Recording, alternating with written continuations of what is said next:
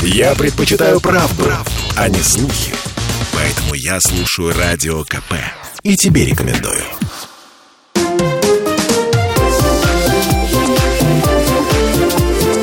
Открытая студия. Открытая студия «Радио Комсомольская правда» работает на крупнейшей в нашей стране тусовке пиарщиков, людей, которые так или иначе меняют наше с вами представление о том, как устроен окружающий мир.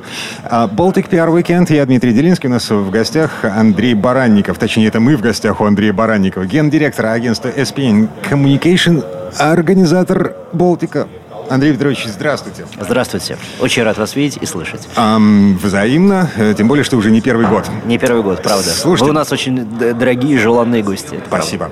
Была тенденция, э, когда Москва э, высасывала все человеческие ресурсы, в том числе Андрея Баранникова высосала. Вот. Тем не Увы, менее, да. самая большая тусовка пиарщиков э, в городе Петербурге. Да, да, можно так сказать, но другой вопрос, что, конечно, если мы посмотрим на географию гостей, то мы увидим, что где-то примерно 80% гостей – это гости из Москвы. А Балтийский уикенд на сегодняшний день, он проходит в Санкт-Петербурге, но его нельзя привязывать к Санкт-Петербургу, или не только к Петербургу, или не только к Москве. Это э, крупнейшее на сегодняшний день событие в области коммуникации не только в России, но и в Европе. Потому что до того, как э, э, мы получили все проблемы, связанные с ковидом, у С нас... закрытыми границами. Я имею в Да, виду, конечно. У нас на последней конференции до ковида было больше 700 участников. В этом году мы были жестко ограничены цифрой 260, и последний, наверное, месяц уже вынуждены были отказывать желающим посетить, потому что просто не имели права эту цифру превысить. Вот. Больше конференций собираются только в двух странах, в Соединенных Штатах и в Китае. В Европе ни одна конференция не собирает такое количество людей, как Болтик. Ну, повторю еще раз, я сейчас называю цифры доковидные. Вот. Но я счастлив тому, что все-таки мы не прерывали встречи в офлайне. И вы помните, как мы радовались в прошлом году, когда э, на аналогичном эфире говорили о том, что какая удача, какое большое счастье, то, что нам все-таки удалось провести Baltic Weekend в прошлом году в Петербурге вживую, и мы все встретились. В этом году таких препонов было, слава богу, поменьше, потому что была уже четко а, продуманная процедура, которая известна любому организатору мероприятия в Санкт-Петербурге, и мы, в общем, успешно эту процедуру прошли, поэтому мы опять здесь, в отеле «Каринтия». Счастлив вас видеть. Взаимно. Давайте теперь по поводу итогов э, нынешнего Болтика. Да. А, Что нового прозвучало? Э, Ну, вот буквально топ-3 тем, э, топ-3 тенденций. Ну, топ-3, наверное, назову такие. Первое – это очень громко звучит все, что связано с устойчивым развитием. Наверное, это вот очевидный такой тренд этого года. Ам, Для обычных людей, которые не связаны с пиаром, а, давайте объясним, что такое устойчивое Давайте, развитие. давайте попытаемся. Э, Значит, э, то, о чем мы так долго говорили, о том, что мы должны жить хорошо и правильно, чтобы наша, значит, матушка планета Земля уже тоже дышала хорошо и чувствовала себя уверенно, постепенно вот все эти разговоры, они начали приходить ну, каким-то, ну, более действенным инструментам, которые на, там, на Западе работают уже последние, наверное, 5-10 лет, но сейчас активно внедряются и в российскую повестку. Ну, то есть, вот, допустим, если у вас э, там грязное производство, и вы используете, там, ваш, на вашем производстве выбросов больше, чем на а, там, производстве вашего конкурента, вам, по большому счету, на это наплевать, потому что ваша цена при этом на 30% ниже. А, и, а, естественно, что, а, так сказать, цена является определяющим фактором практически ну, во всех сферах нашей экономики. Вот. Но постепенно ситуация меняется, потому что мы понимаем, что любая зеленая повестка, любо- любое производство, связанное с более, скажем так, более, э, более чистое производство, производство, которое не использует так активно грязные выбросы, оно дороже.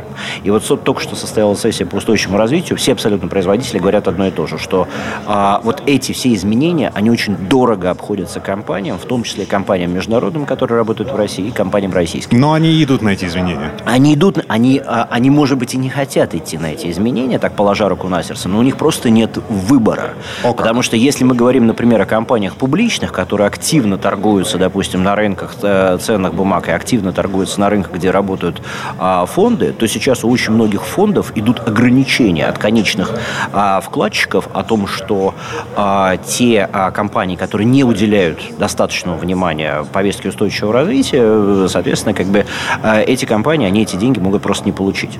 Законный вопрос может возникнуть у нашего слушателя. Причем тут Россия? То есть мы говорим там про американские примеры, мы говорим про европейские примеры. Ничего подобного. Вот сейчас сидела, значит, уважаемая компания «Полюс», крупнейший производитель золотодобывающей промышленности в Российской Федерации. Они рассказывали о своих достижениях. Другой пример, как раз очень хороший санкт-петербургский пример. Компания «Проект 111», крупнейший производитель сувенирной продукции в России. Кстати, со штаб-квартирой в Санкт-Петербурге, чему я очень рад. А, строит сейчас второй по величине склад э, сувенирной продукции в Европе. Кстати говоря, будет он там первый, вот они говорили, что в Испании, второй, соответственно, в Санкт-Петербурге. Закончит на Волхонском шоссе э, в скором времени. Так вот, э, могу сказать, что эти компании, они говорили о том, что да, для них действительно это важно. И это не пустой звук, это не пустые слова. То есть то, о чем мы говорили, ну, знаете, с такой Дякую.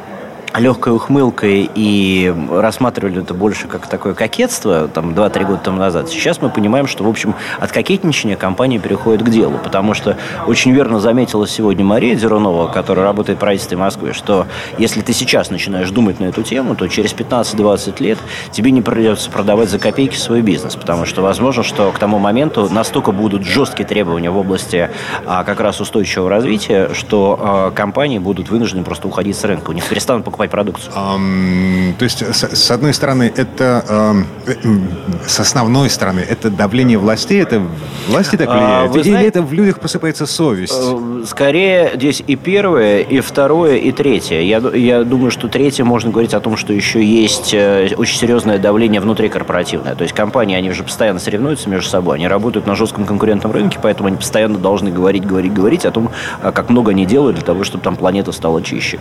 Мы же видим, как бы там хотелось нам этого или не хотелось, мы видим, что есть позитивные изменения. Там появился раздельный сбор мусора. Да, может быть, он не везде, а, но там та же самая Москва, тот же самый Санкт-Петербург, ну, изменения очевидные. Сегодня основная дискуссия, кстати говоря, вот э, между Виталием Богаченко из Лафаржа и, соответственно, Марией Деруновой э, была вокруг того, а можно ли, уместно ли говорить о том, что повестку устойчивого развития хорошо понимают и чувствуют э, за пределами Москвы. Лафарж что... – это крупнейший производитель да. цемента. Абсолютно верно. И, и для них это более чем актуальная история, потому что у них очень, опять-таки, грязное производство, и это, естественно, всегда накладывает сложности в э, там, их работе на европейских рынках, на американских рынках. И сейчас то же самое начинается и здесь. Вот. И а, опять-таки, уважаемые слушатели могут сказать, а при чем тут форум коммуникаторов? А коммуникаторам нужно научиться вот эти все проблемы правильно, правильно коммуницировать, правильно преподносить. С одной стороны власти, с другой стороны средства массовой информации, с третьей стороны там, конечному потребителю. И вот э, поскольку вы спросили про тренды, вот раньше так активно эта тема не обсуждалась. Она называлась экологической, мы могли ее поднимать в контексте корпоративной социальной ответственности, естественно. Но вот так, чтобы сегодня там аж 10 директоров крупнейших компаний России, такие как Coca-Cola, Procter Gamble, British American Tobacco, BAT Россия, а, пришли и все, так сказать, в одну линейку выстроились и говорили на эту тему, это было, ну, по-хорошему неожиданно, но приятно, честно mm-hmm. могу сказать. Круто. Да. А, мир меняется к лучшему окружающий нас с вами мир, то, в чем мы живем. Да.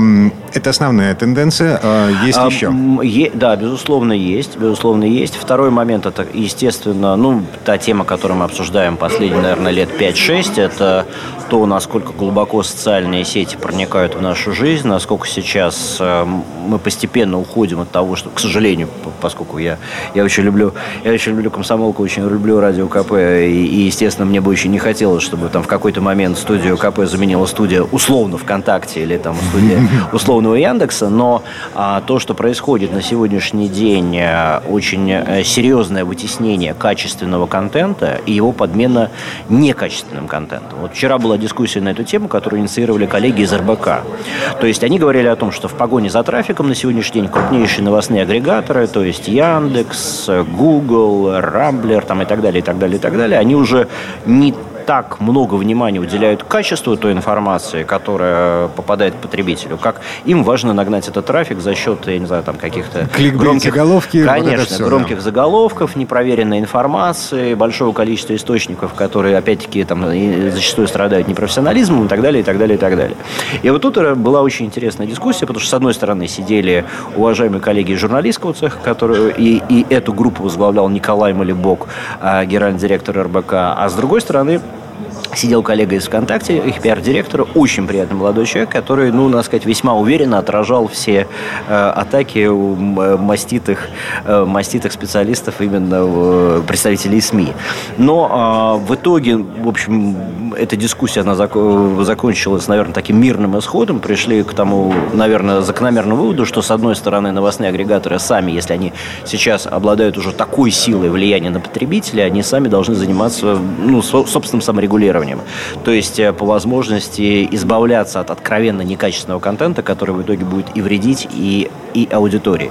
Это первый вывод, который мы сделали. И второй вывод, то, что классические СМИ никуда не денутся, они все равно будут продолжать жить, и у них будет все равно своя аудитория, она будет большая. Вот. И э, ну, вот тот риск, про который, который был обозначен в теме самой дискуссии, он на сегодняшний день существует, но не до такой степени, чтобы СМИ потеряли, ну, скажем так, окончательно у них была выбита почва. А, ну мы выдохнули. Мы выдохнули. Да, безусловно. Мы тоже выдохнули, потому что мы вас любим, и мы с вами работаем. Так, и есть еще что-то, что мы можем отметить? Слушайте, ну, наверное, наверное, э, интересный еще момент, то, что конференция проходит уже, как вы знаете, 21 год, вот, и мы все как-то, ну, вот уже есть какой-то круг людей, которые ездят туда последние, кто-то 20 лет, кто-то 15 лет, кто-то 5 лет, ну, уже вот эта тусовка, она сформировалась, хотя, тем не менее, там, каждый, там, 20, э, каждый год, там, 20% новая ротация, новые участники, но тем не менее, конечно, там круг тех, кто ездит уже стабильно последние лет 10, он достаточно большой. И, видимо, мы как-то не заметили, мы все стали немножко старше, и совершенно неожиданно появилась такая тема, которая общем, мы не планировали обсуждать, а, пиар 40 плюс. То есть, что делать, что делать тем, кто уже вот превысил эту отметку, потому что там, с одной стороны, говоря про поколение Z, про то, что эти люди, они совершенно в другой, как живут, э, живут парадигме, и вот те самые, значит, маститые пиарщики 40 плюс, а их надо всех уже выкидывать на свалку, потому что они не, ну, банально не понимают, как работать с этими новыми аудиториями. Вот, и вчера была очень интересная дискуссия как раз на эту тему, которая так называлась, пиар 40 плюс. Вот. Эм, но, слава богу, в общем, все выжили, никто э, сильно не пострадал э, во время этой дискуссии, но э, сама по себе обстановка вопроса таким образом настораживает. Вот поэтому будем, будем отчаянно защищать свои позиции. Um, ну, слушайте, um, Инстаграм это уже, в общем, такая престарелая Инстаграм это уже old school. Да, old school. да. Вот. А, а, с интересом продолжаем следить и наблюдать а, за тем, что происходит на, на рынке коммуникаций. Вот. Ну, просто потому что а, это реальная история, которая а, меняет нашу с вами жизнь, меняет представление нас с вами о том, что происходит в окружающем мире. Иногда даже незаметно для нас самих. А, абсолютно. И очень быстро, между прочим. И очень быстро, это правда. Андрей Петрович, спасибо большое. Спасибо вам огромное. Спасибо. Хорошего дня. Андрей да. Баранников, гендиректор агентства SPN Communications, был у нас в гостях, точнее, мы были в гостях потому что это форум Baltic Weekend. Спасибо большое, коллеги. Спасибо, очень приятно. Открытая студия.